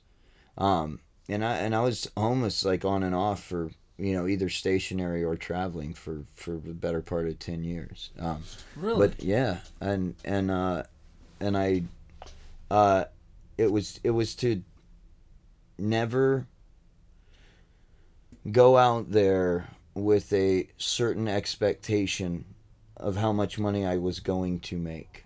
Um, and I still did it all the time, especially when I was like strung out badly and really needed a certain amount of money because I always made better money a- as a result of projecting a better attitude because I wasn't the whole time going like this is fucking bullshit. I should be making more. These people should be giving me more stuff. right. You know, um, you know, going out. The same thing with with busking though. If I go out with an expectation that I'm going to do really well financially, it only leaves me the possibility of either being like Not hitting it. uh, being like okay i got what i was supposed to get or or being fucking disappointed Mm. whereas if i go out there with no expectation i can only be grateful Mm. And i also make more money when i do that because i'm projecting an attitude of, of Carelessness. yeah right So, so when you were out there for the for ten years, a lot of that was in your addiction. and I'm able to focus fully on the performance. You know, I, and that night there was like no one out. I, I needed a certain amount of money in order to pay the rent. Um, a couple days later, so I was like all nervous to begin with, Yeah. and no one had been out. So I'd already been up the street like performing for no one, for for fucking like. And I was just playing music because I, I don't swallow swords unless I have a crowd because it is a very very dangerous very dangerous act. Um, but yeah, I uh, and so when I walked down there, um, I didn't even know what what was going on there. I just saw a bunch of people outside. I was like, finally, a group of people. But I also know the like, the EDM community is generally terrible to busk for. yeah, they don't. They're they're living off the the careless wins as well. Right, exactly. And so they like everybody wants to watch. You'll get a huge crowd. You won't make Um, any money. Make nothing. Yeah. Like sometimes literally nothing. And that is a terrible feeling. oh yeah. For I mean cuz cuz it feel cuz not not because even I'm expecting any money at that point. It's that you know that some of those people absolutely could have parted with some money uh like could have they had the had the Assets. resources to but but didn't because they felt I would say they're too Like- naive and, and Right. to understand what it the- actually what is. what yeah how It's how just another thing in the light show, so to right exactly and that and so it leaves one feeling like a spectacle Right. and not like another human being Damn. um and that doesn't feel good no, that doesn't.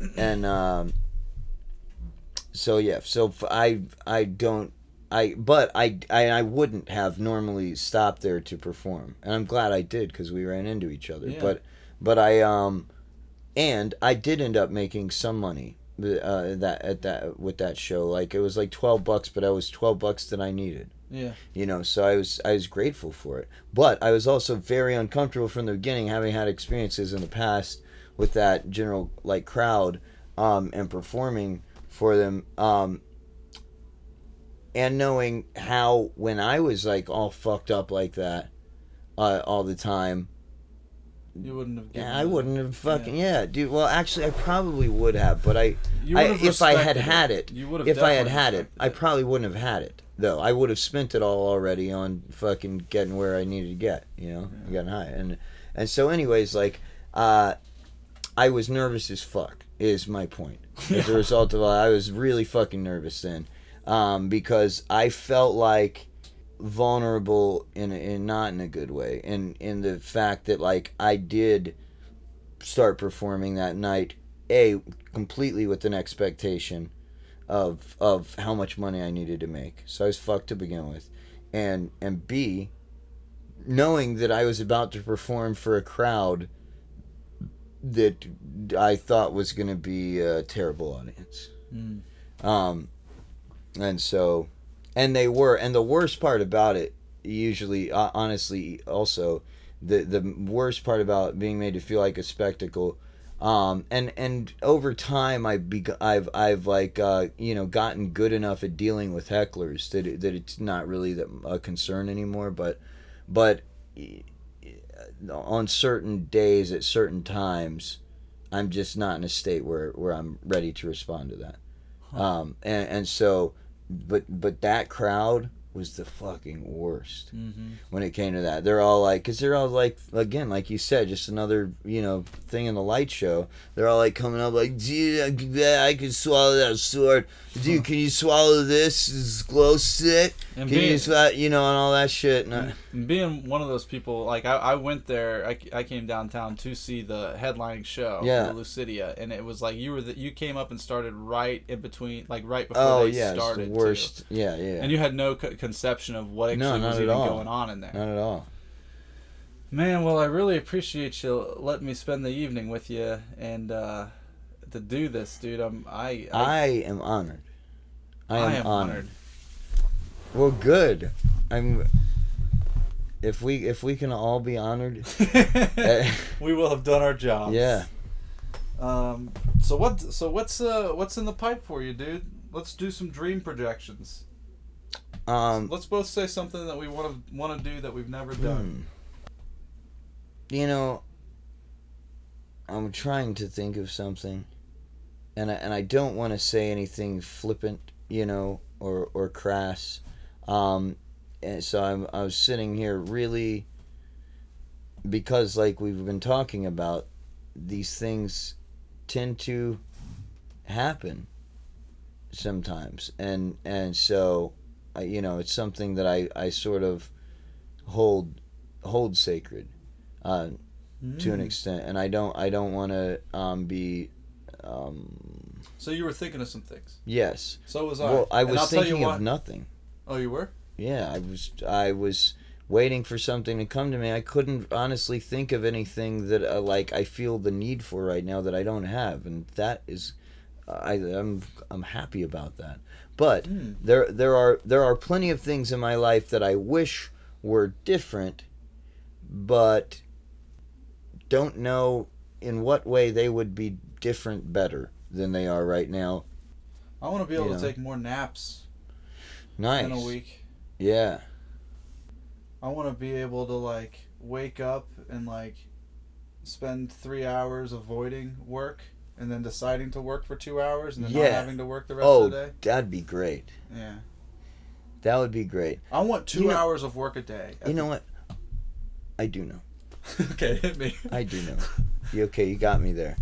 what I what I would like, my goal in all of this right now, as far as I can see into the future, um, which isn't very far at, at, at the moment, um, and and I don't need to see very far into the future, but like as far as all of the like um, all of the various parts of my life that exist right now are, uh, I would like to be able to use performance as a way to be of service.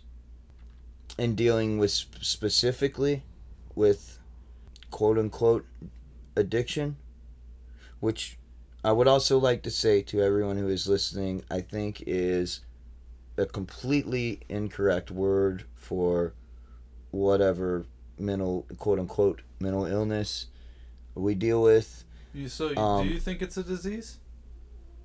I think it is a sort of well, yes, I do. But I think it's a conglomeration of uh, you know, a sort of like uh Involuntary response to the system we were birthed into. yes. I do. Me too. I think that it is a difference in in um, purpose and makeup that we feel directionless in dealing with in our culture because we don't have the same spiritual guides that we would have uh, in in other points in times in other cultures and I and uh, and you know and I feel the same way about a lot of mental illness but I also believe that as long as things are looked at from a compassionate standpoint first and foremost period like our our psychology is is very powerful. And it can healthily address a lot of a lot of these things because it in and of itself is is a guide through these you know things that can be conceived as like plainly chemical reactions in the brain or as a spiritual experience. Either way um, you know they're sort of different modalities of conceiving of the same essential experience. And and as long as they are done from a from a viewpoint of compassion and understanding and and guidance rather than like judgment and punishment and uh, definition uh, then then I, I think it can all you know be effective in, in dealing with this stuff and I and I think there's no reason to take just one or the other either um, So basically, we But- gotta, we got to end on that. Okay. Because yes to all that. okay It's up it's up to us as individuals to decide what does work and what doesn't work. and I want to fuck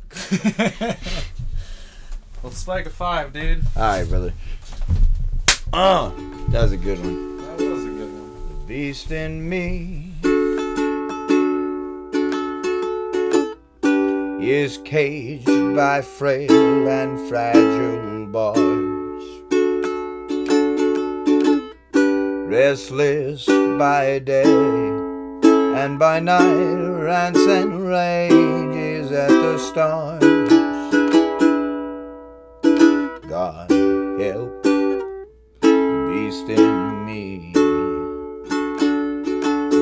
beast in me. Has had to learn to live with pain. And how to shelter from the rain. And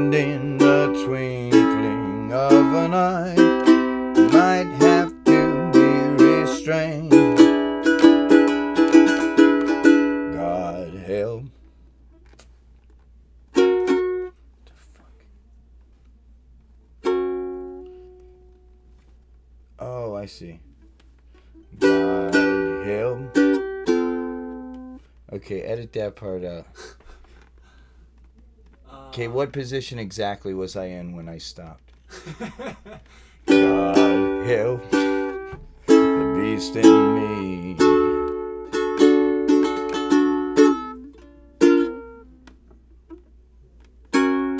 Sometimes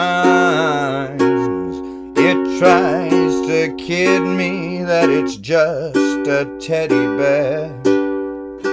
Even somehow manage to vanish in the air. And that is when I must beware of the beast in me. Everybody knows. They've seen him out dressed in my clothes.